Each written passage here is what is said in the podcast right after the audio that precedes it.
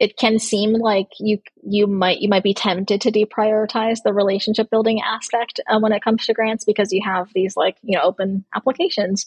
Um, but you still have to remember that on the other end there's a person reading your application um, and and also writing these applications is a lot of work. And if you can get some validation from the funder early on that you're on the right track that it seems like this could be a successful partnership mutually um, then you actually can feel more um, you know justified in actually investing your time in a particular application or a particular relationship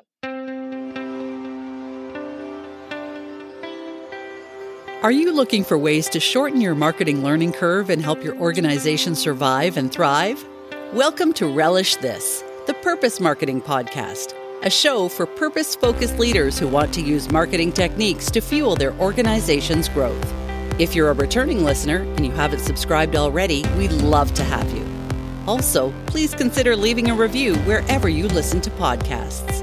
Now, here's your host, author and marketing specialist, Stu Swineford. Hey, everybody, Stu here. Grants are a subject that come up a lot in the nonprofit space, as most of you, I am sure, are aware. And um, my guest today is Gari Monglik, and she is the co-founder and CEO of Instrumentl, which is this really cool platform. It's like a CRM for um, grant writing. And as a nonprofit, it's really important to get good at grant writing to understand that you are whether or not you're ready for for grant writing in general um, because it can be a, a, big endeavor and it's kind of a longer term play um, for nonprofits we all kind of look to chase the money and see big dollar signs but that doesn't necessarily mean that your organization is ready um, to actually go after grants. We had a really fun conversation about all sorts of things mindset shifts ways to leverage other tools ways to leverage Instrumentl to be amazing at grant writing and, and to streamline your processes. I think that if you are in that space or considering grant writing this is going to be a, a fantastic uh, episode for you. And here we go. Gari how are you today? Doing fantastic. Thanks for having me Oh, it is my pleasure. I'm really excited to have you on the show today. You are an expert, or your at least your platform that you built really helps nonprofits out in the grant making process or grant receiving process. I guess um, I'm super excited to share all of your expertise and wisdom with uh, with the listeners because I know that a whole lot of people out there uh, struggle with that process. So, um, tell tell us all a little bit about your platform and and what you guys do. Sure thing. Yeah. So I run a company called Instrumentl, uh, which helps nonprofits uh, be more successful with grants. Uh, we do everything end to end grants from helping you find the right grants, helping you research the funders in detail, helping you manage your pipeline, create a grant calendar, collaborate with your team, etc. But overall, be more successful and hopefully take the pain out of grants. And using our platform, we have over 2,000 customers and we're growing very quickly. And we find that folks that use Instrumentl are able to increase their grant application output almost double um, while actually saving time, um, just because we make the process so much more streamlined. Um, so that's a bit about Instrumentl. No, that sounds amazing. I know that, uh, like I said, a lot of people really struggle with with the whole grant writing process. Does your platform have you found that it improves people's conversion as well, or um, it, I mean, it just feels to me like whenever things can be streamlined, there's usually a you know kind of a holdover ROI effect on that as well. Yeah, and so we we you know we ask our customers um, to tell us when they when they win grants and.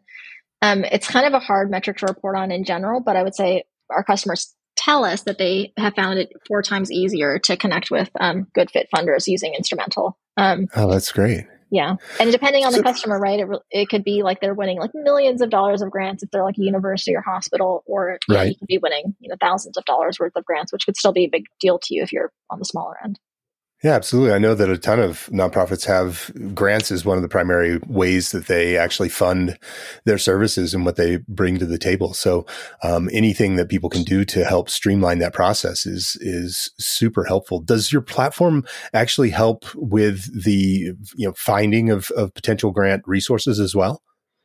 Yeah, that's like that's one of the biggest um, kind of pain points that we solve, and I think that's you know from a strategy standpoint, if you're working on grants, one of the most important things that um, you need to do is make sure that you are looking at a comprehensive data set of all of the opportunities and funders out there. Because if you don't have that, then your strategy is really limited um, because you're not able to truly prioritize and see all your options. And so, what Instrumentl does is it's the most comprehensive database of active opportunities um, as well as funders for nonprofits based in the US. And on top of that, we also match you to the opportunities and funders that are relevant to you, um, which is like a huge part of of the pain is just like actually, you know, if you were to look through all of the funders that, you know, are based in your state or like gave to organizations in your in your uh, cause area, you'd be going through so many funders. And so um, we try to actually use technology to make the process more, much more streamlined and giving you a set of initial set of more uh, relevant matches. Oh, that's great. So essentially, you help a nonprofit grant uh, writer or or leader or whatever whoever's wearing that particular hat in in that uh, that organization.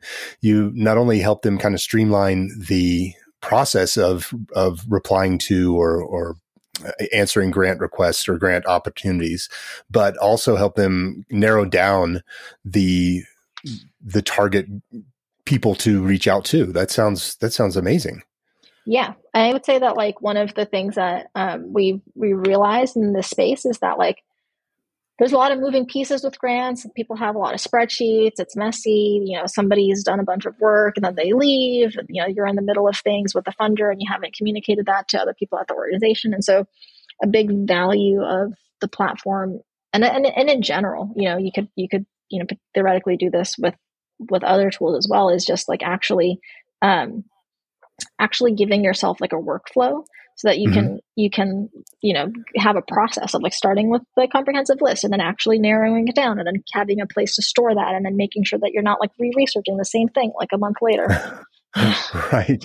Yeah. that's great. It's like it's almost like a crm for a grant writing it sounds like. It's uh, sounds sounds really amazing. How how did you get into the space and what what brought you into not only just you know becoming an expert in the in the grant process but also the nonprofit space in general. Yeah so i came about this from a different perspective uh, than you know than my co-founders. My co-founders were the original domain experts angela and catherine. They worked in the nonprofit space. They had also worked at funder at a one of them worked at a funder giving out grants another uh, they both work actually worked within academia writing grants um, within a university context. So they circled this problem from a lot of different perspectives and were really not impressed with the software landscape that existed to help them do their jobs. And i knew angela personally. Angela is my wife now um, but at the time we um, you know we were we were getting to know each other and i joined as like the product and tech person to help bring their vision to life initially. Um, and my, you know, I was in the, I was working at Airbnb doing as a as a product manager, and then prior to that, I had my own company that was in the in the tech space as well. And what I was really struck by when they were getting started was that there were a lot of like best practices and like customer obsession a lot of customer focus um, that I was seeing in the for-profit tech space, and which caused there to be like better solutions that actually solved uh, pain points for their customers. And i just wasn't seeing that level of like product development in the nonprofit sector.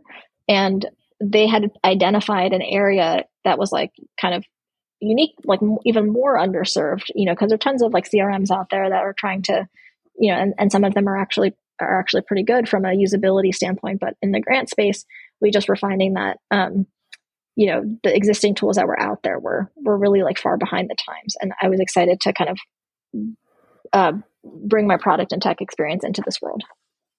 Yeah that's a, that sounds great. The the nonprofit space does seem like it tends to get a little bit lost in the in the mix and uh, and tends to be underserved. So it's really cool that you were able to see some blue sky there and and recognize that there was opportunity um, and and to capitalize on that.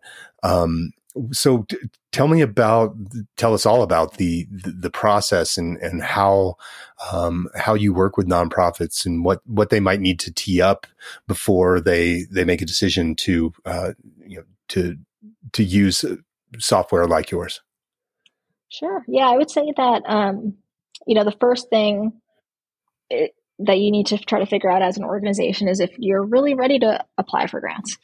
Um, is that the right strategy for you to take on at this time? And um, I often like one thing that I, I, commonly say is that grants tend to be a more advanced fundraising strategy, and it may not be the right fit for you if you're really just getting started at uh, with your nonprofit.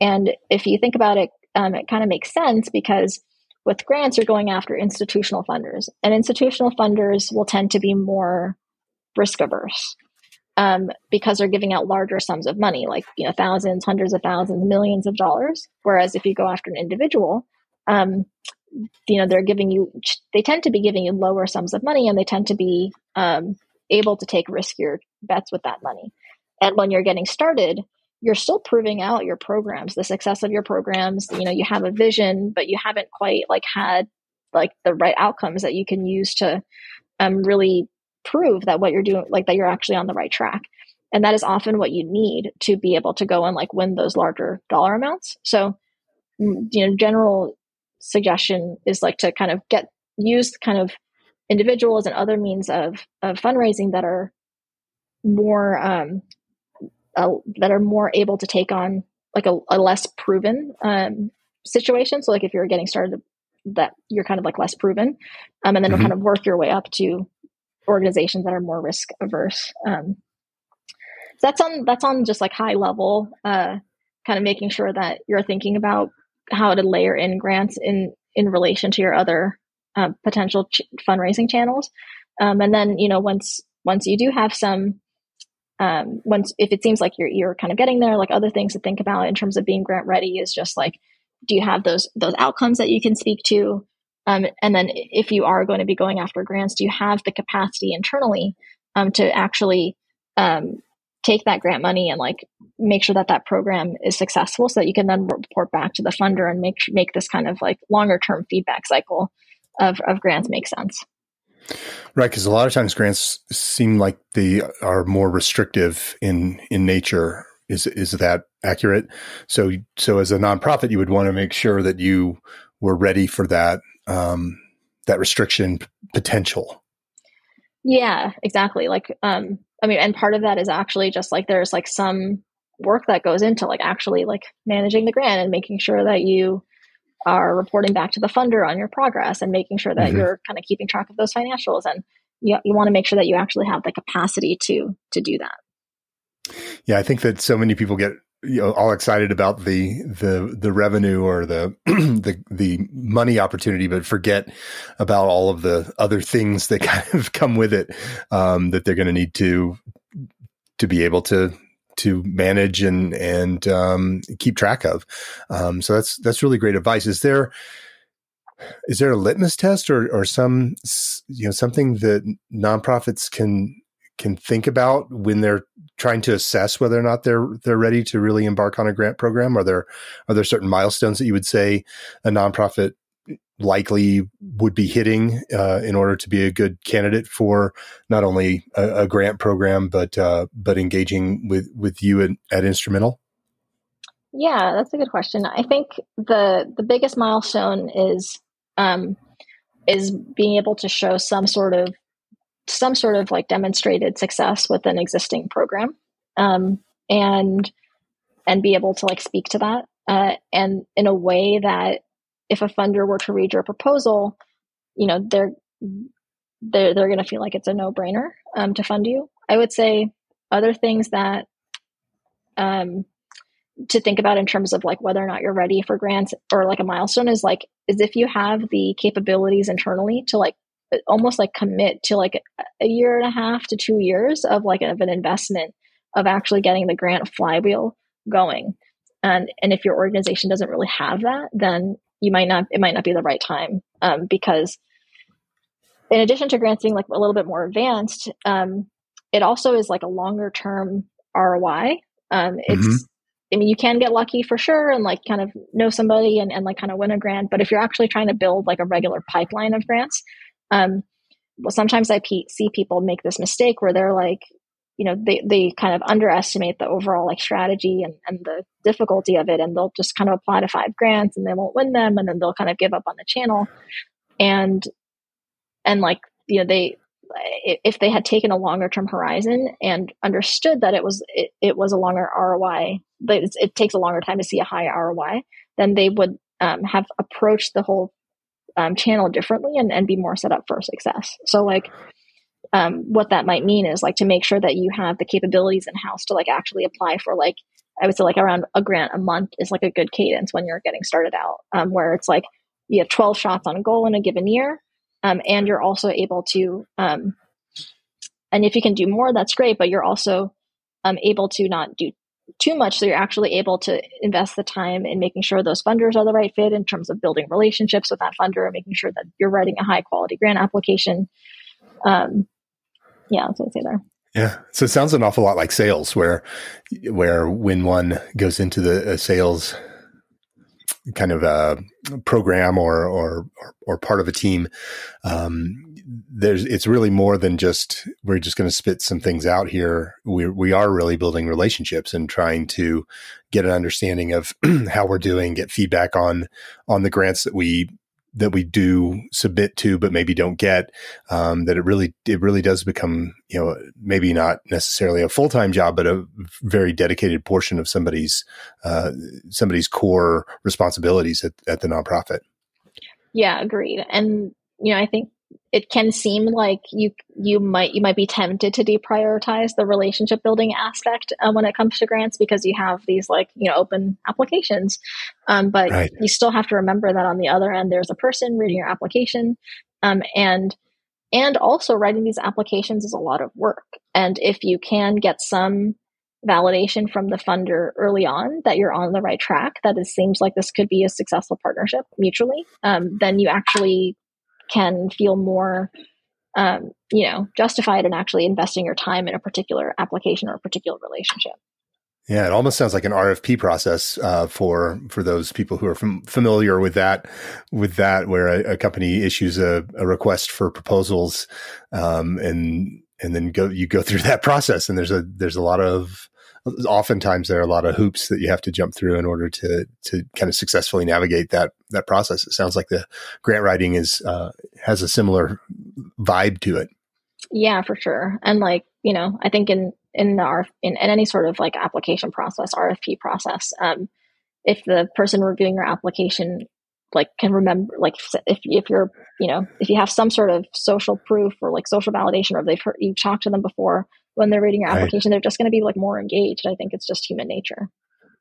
Yeah, absolutely. It's funny uh, here at Relish Studio, we've we've responded to quite a few RFPs over the years, but the ones that I remember us actually winning were ones where I made a point of of you know getting a relationship going before we even replied to the RFP, um, where we would you know make sure that we got on either in in meet, in person meetings and and kind of talked through our process got to hear you know a lot more about what they were doing um, mm-hmm. so you know as opposed to just tossing a number over the fence um, right. it became it, it, became something that that I think they felt more comfortable with us just because they you know at that point even though maybe we didn't know each other before they'd started the RFP process um, they I, I you know I can't speak for them necessarily but I do believe that they they maybe felt that they knew us a little bit better than some of the other candidates that were out there yeah, totally. And I think that's where like the kind of ROI of, of, grants is something to consider. Like when you actually do spend the time to like build those relationships, like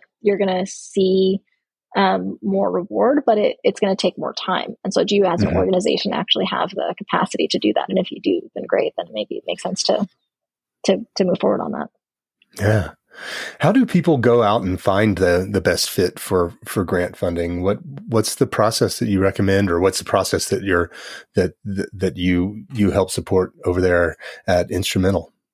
Yeah, I mean, I think that we you know have the best process because we are starting from the most comprehensive data set, and then we also have the most um, I would say like robust matching technology to connect to like help you actually to help surface the opportunities that you're going to be most interested in and be, be that will be most relevant for you.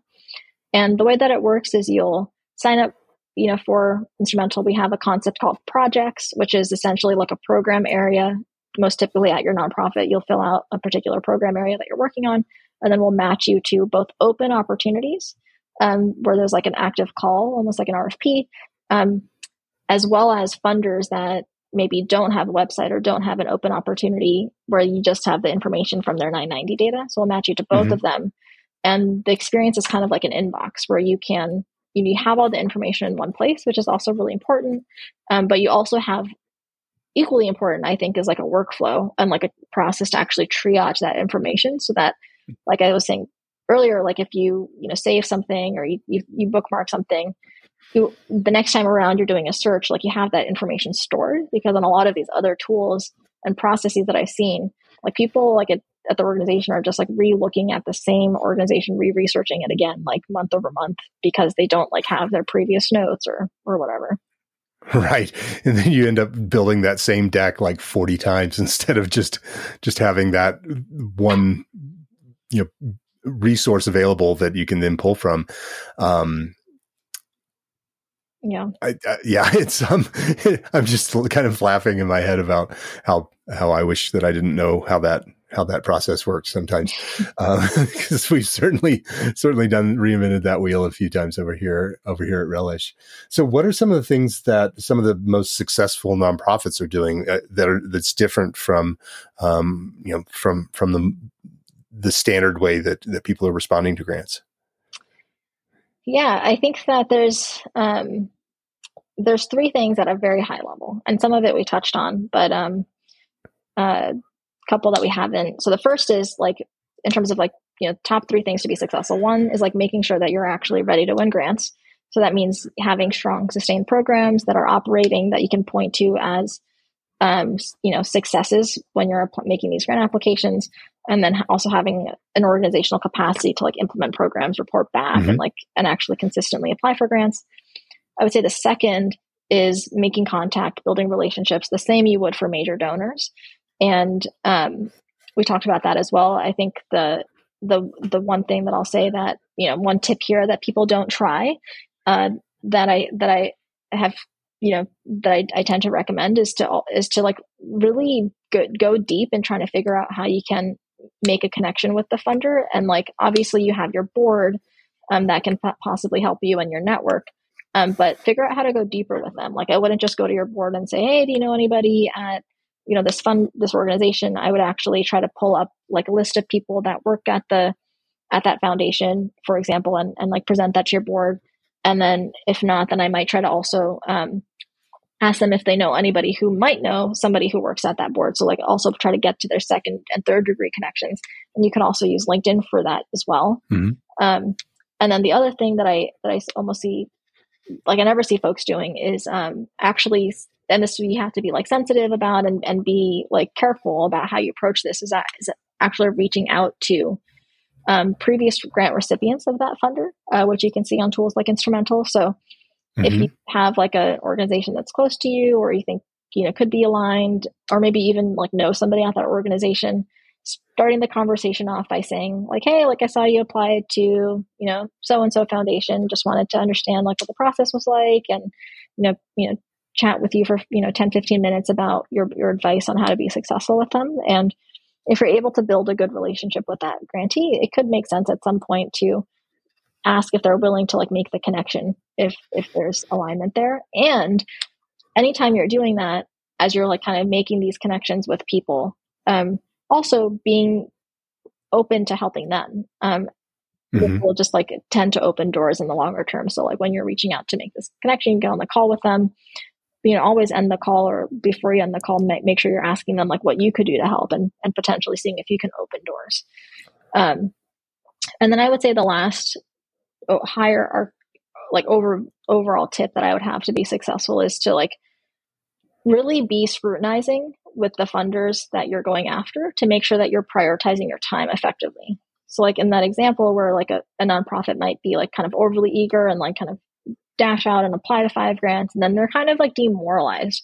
And i think that's the situation that i really try to um try to work against is is actually it's almost like a morale issue and that's that's important to make sure is high at throughout the process and especially initially so that you actually have the um, you know the the perseverance to, to continue on with this process given that it will take some time for these uh, these feedback cycles uh, to take into effect. And so, you know, a couple things that you might you'd want to look at there is is um, you know, at a high level, like, are you truly aligned with the funder's giving priority? Like, does it really make sense for you to pursue this funder? And if you feel like you're stretching to uh, to like meet what the funder's looking to fund, then it may not make sense to prioritize that, and you might be better served to you know spend more time on a on an application or a relationship that you feel like is more aligned. Um, and one w- couple of ways that I recommend folks really understanding that alignment, besides looking at the website, um, is to also see if you can, um, if they're a private funder, look at their um, past grantees and see what I what I call like their implicit preferences. Like funders will regularly say things explicitly on their website, and then you will look mm-hmm. at who they have funded in the past, and you'll see that it's actually different. Um, and you have to use both of those pieces of information, their implicit and explicit um, preferences, to make call on if it makes sense for you to for you to um, uh, pursue that funder. Um, yeah, so basically looking and seeing if if if they're talking explicitly about every size nonprofit is is uh, is on the table, but then you go and look at past past funded nonprofits and they're all gigantic. Then, um, if you're a small nonprofit, it might be worth reconsidering the time and energy that you want to put into that particular opportunity. Yeah, or you could make a rule that's like you know for that funder because it's you know we you know maybe we we meet their explicit preferences that they're stating mm-hmm. but when i look at their grantees i don't seem like i'm a good fit. Like then you might tell yourself well i'm not going to apply unless i can get some confirmation from the funder that it actually makes mm-hmm. sense. And you might write them an email and say like hey like i'm noticing that you're you know tending to focus on larger national orgs. We technically meet your criteria but want to make sure it makes sense for us to apply. Yeah yeah, and that's also just a, a, part of relationship building and just asking those questions and and being willing to put yourself out there because I think that that that's a place where at least I, I see in in you know the sales world um, where there there are missed opportunities to to understand that that that's a back and forth um, you know transactional kind of a relationship in terms of somebody's asked a question, somebody's given some value, um, and and just the fact that that there's a conversation going at this point that I would think would you know, potentially set you apart. Um, that's also an opportunity if they say, you know what, you're right. Uh, we do tend to go with with larger organizations than than you. Um, you know than you are, you, you, have the opportunity to ask them for advice or or for um, introductions to other other grant programs that they might be aware of that would be a better fit. Totally. Yeah, that's a great point. Um, love that advice. So you mentioned LinkedIn. Is are people using Sales Navigator effectively for the research and um, and then connection making? Is that the the tool within LinkedIn that you that you're seeing people use well? That's a great question. Um, I I'm not sure. I'm not sure if if, if that how heavily that's being used. I do know that um, I, I think that if you are using LinkedIn, I I would actually, yeah. Can we can we cut that? Can we can I start over on this? Yeah, sure. Um, I guess yeah. In terms of LinkedIn, I would say um, I think the real question is I don't I don't actually know the answer to that.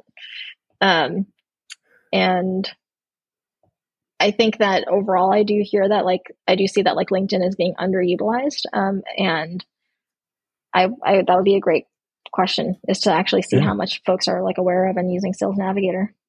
Yeah, I, am I'm, I'm not sure of if nonprofits are using Sales Navigator effectively or at all. Um, I have used it in the past. So for those who are unfamiliar, Sales Navigator. Sales Navigator is a feature of LinkedIn. It's a paid feature.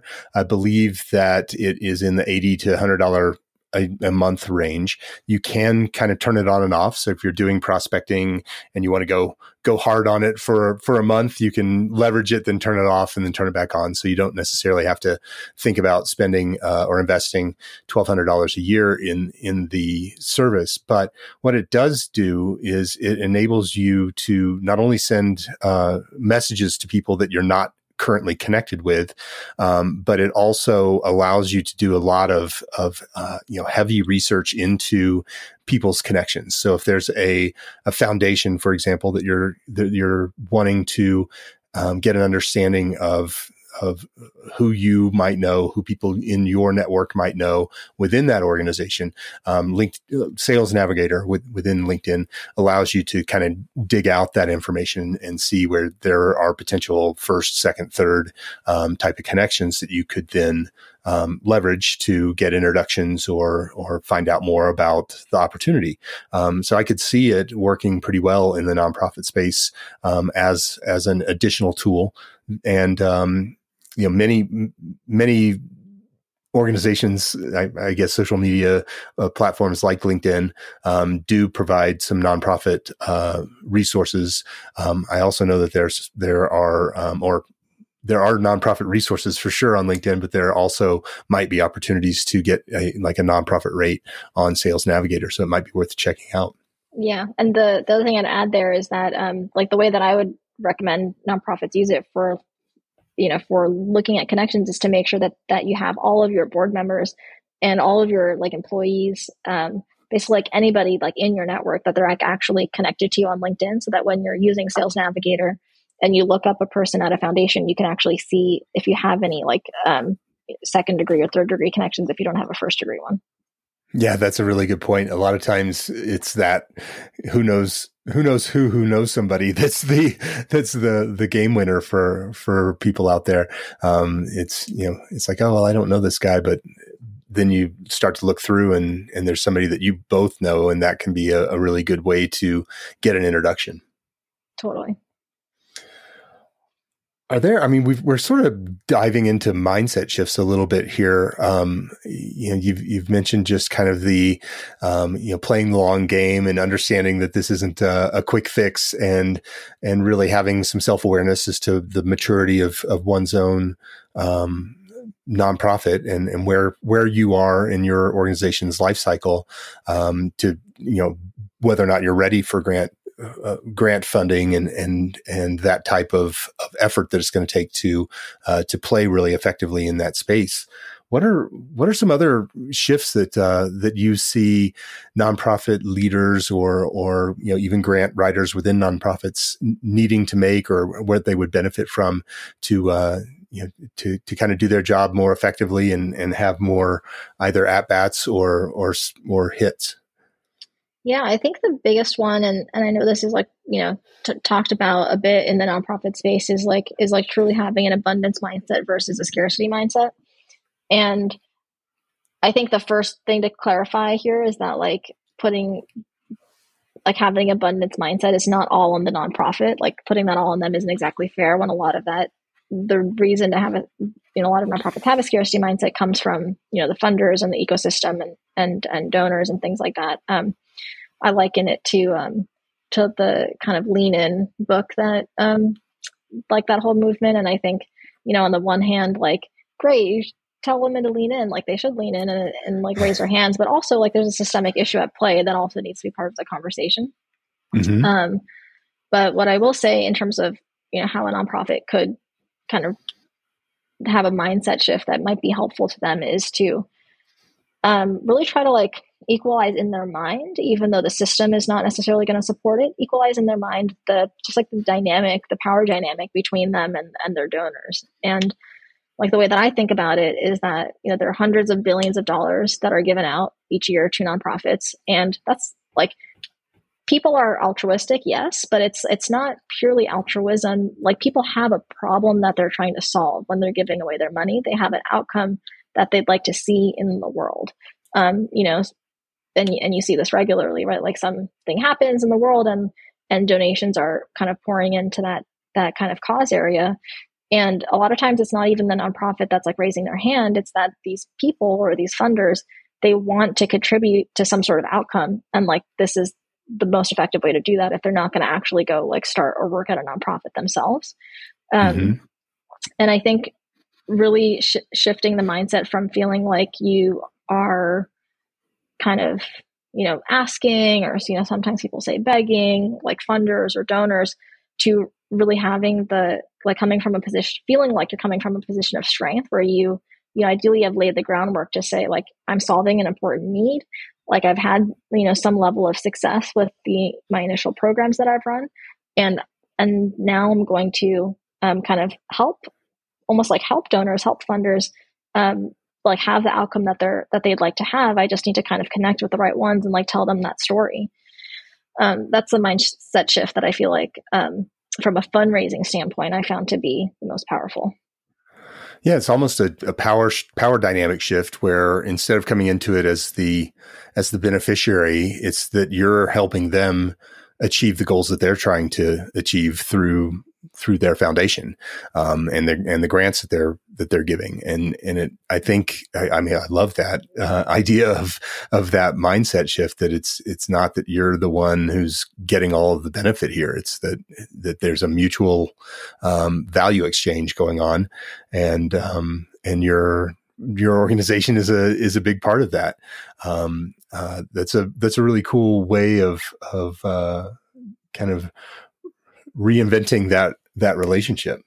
Mm-hmm. Yeah, and I think like one way in specifically that I think that can even come up come into play with grants is um like when you're like you want to get to a place where you like I said you're coming from a position of strength and you've evaluated a funder or an opportunity and you are like you should get to a place where you're like okay this is like should be a no-brainer for this funder to fund me and and then if you're rejected um, you know, I think you want to approach that with like genuine curiosity because you had a hypothesis that like you were a really good fit, that you were solving a problem for this funder, or, mm-hmm. um, or able to solve the problem that this funder was, you know, trying to trying to solve themselves.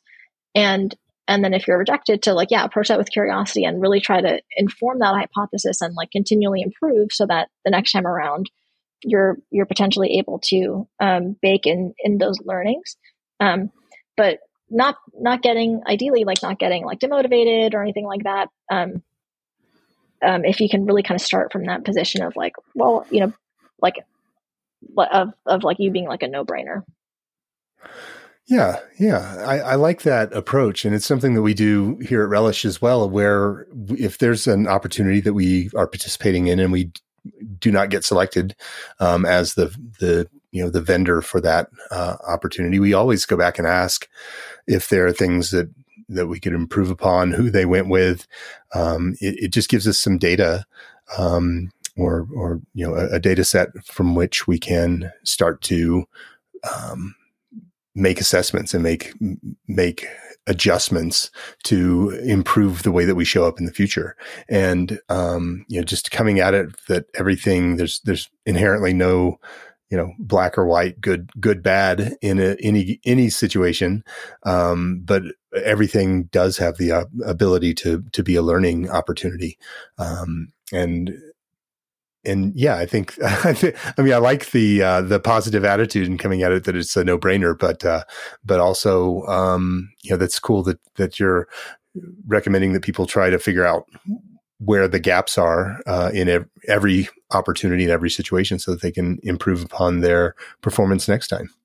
Yeah, totally. Yeah, and you, and you just want to kind of bake in that learning process when you're getting started with with grants, so that you, um, like I said, don't get like kind of overly demotivated if the first couple ones don't um, work out because you're going, you know, you're going through that learning process. It makes sense. Yeah, yeah, yeah, it's funny. We, um, I think people have a tendency to to believe that that they're going to hit a home run the first time they they step up to the plate, totally. and to use yeah. a baseball metaphor, and and that's just. I mean, certainly there are there are people who um, may have may have achieved that. Uh, however, I, I, would say that that's a, a, rarity. That we all just need a bunch of a bunch of swings and a bunch of at bats to to get good at uh, even even you know the grant writing process and and uh, and just you know learning how to do that more effectively.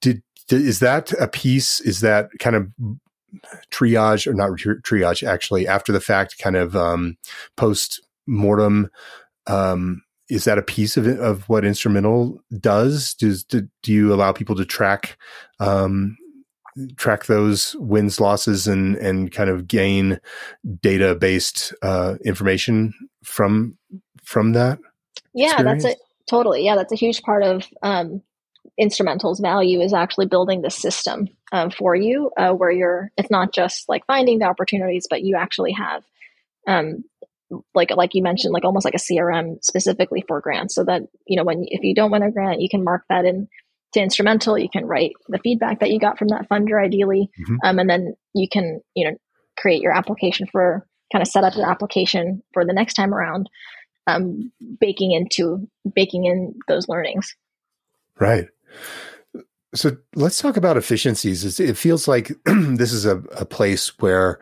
uh, you know, almost every organization out there, nonprofit, for profit, um, can can benefit from from some guidance and some clarity. Um, what are some of the some of the things that you would see um, people being able to change, uh, you know, right off the bat to to improve their efficiencies with, particularly with grant writing? With the actual writing process or you mean the overall? with with that entire process right? Um, you know you've it, sounds like Instrumentl has a lot of this baked into uh, to the program and to the to the platform itself. Um, but are there other areas where where people are wasting time?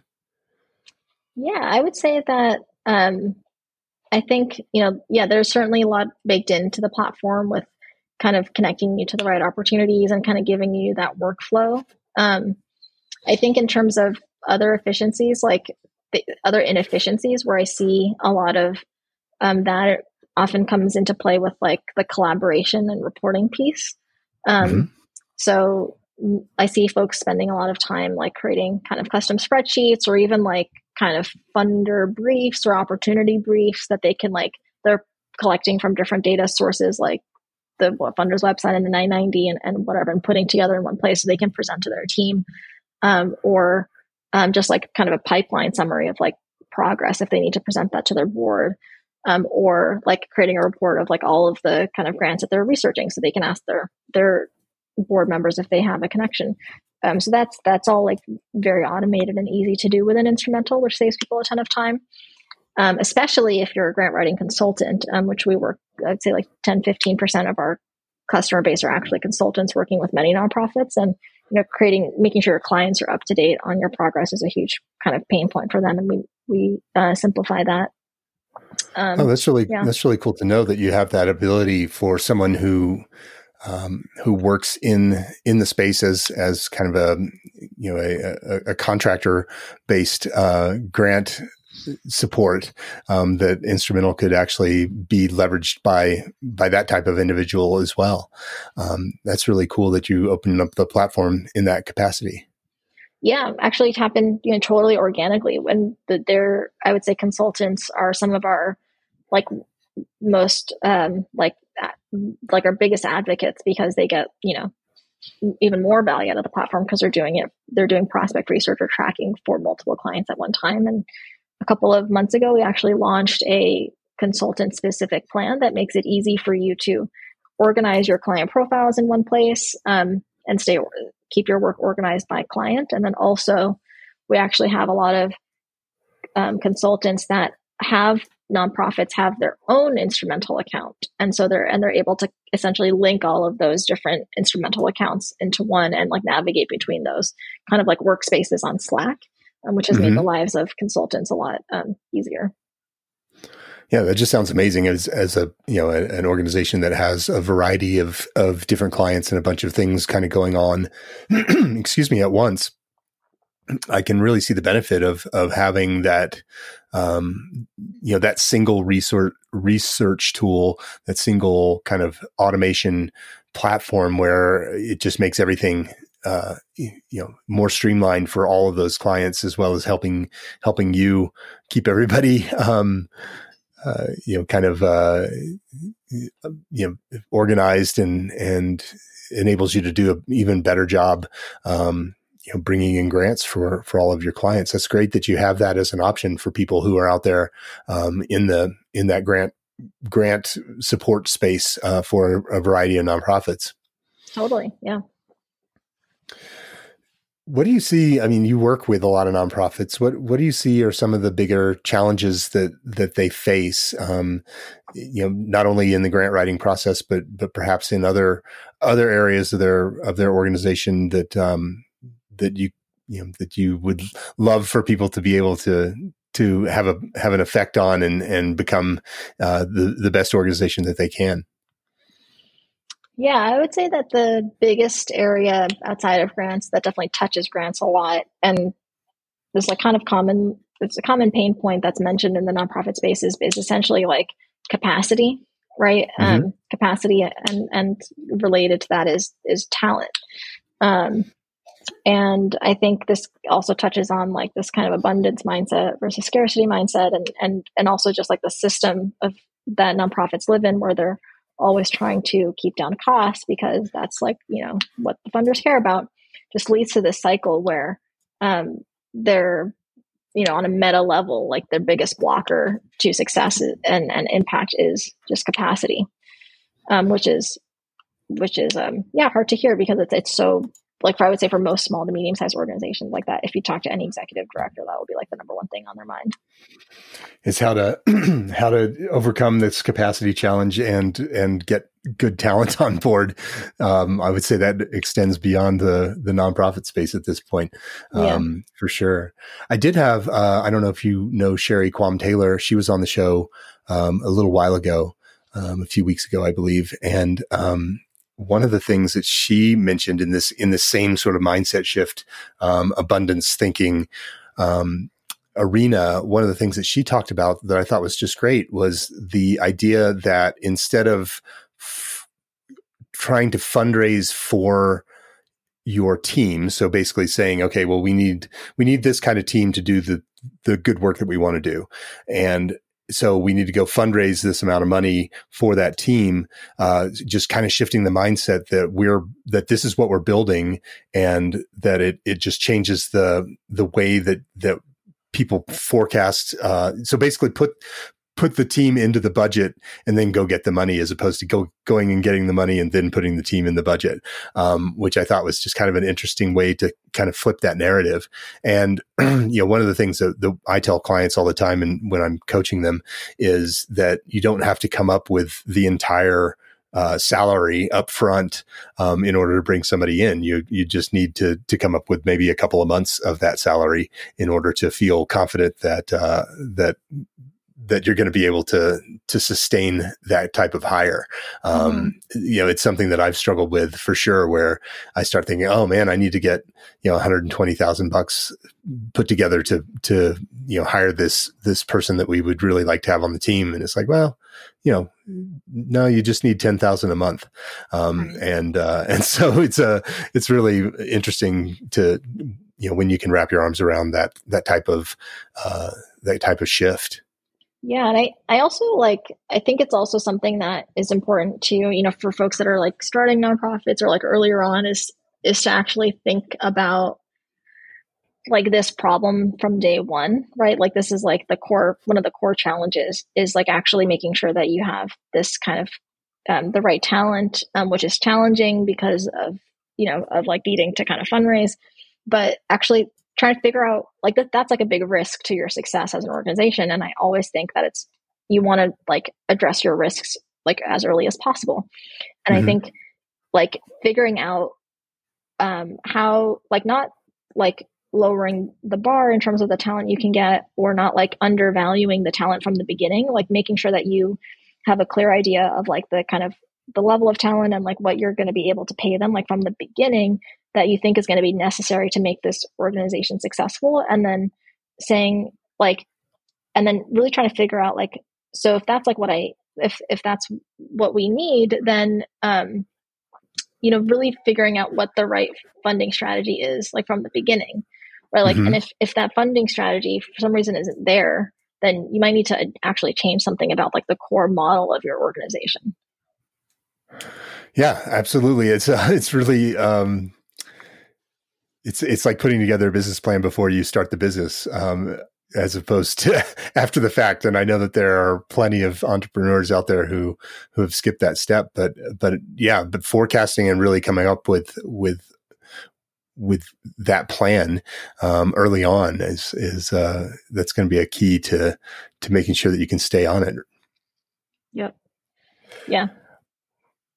Well I really appreciate you being on the show with me today, Gauri. I had a really fun time talking with you and learning a lot more about grants and grant writing and and what you can do for uh, nonprofits and and people in the uh, in that industry to help them streamline their processes here and and become even more successful than they already are.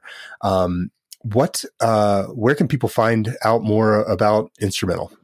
Yeah, so it's uh, we're easy to find. It's www.instrumentl.com. It's spelled instrument and then the letter L.com. So it's missing that last A. And if you go to the website, you'll see that we have a 14 day free trial. So you can try us out totally risk free. You don't even have to put a credit card in. And so at the very least, you'll hopefully come away with some opportunities that you can, you can pursue. And best case scenario, you'll find that it's something that makes sense for your long term use as you're building your infrastructure, your grant infrastructure.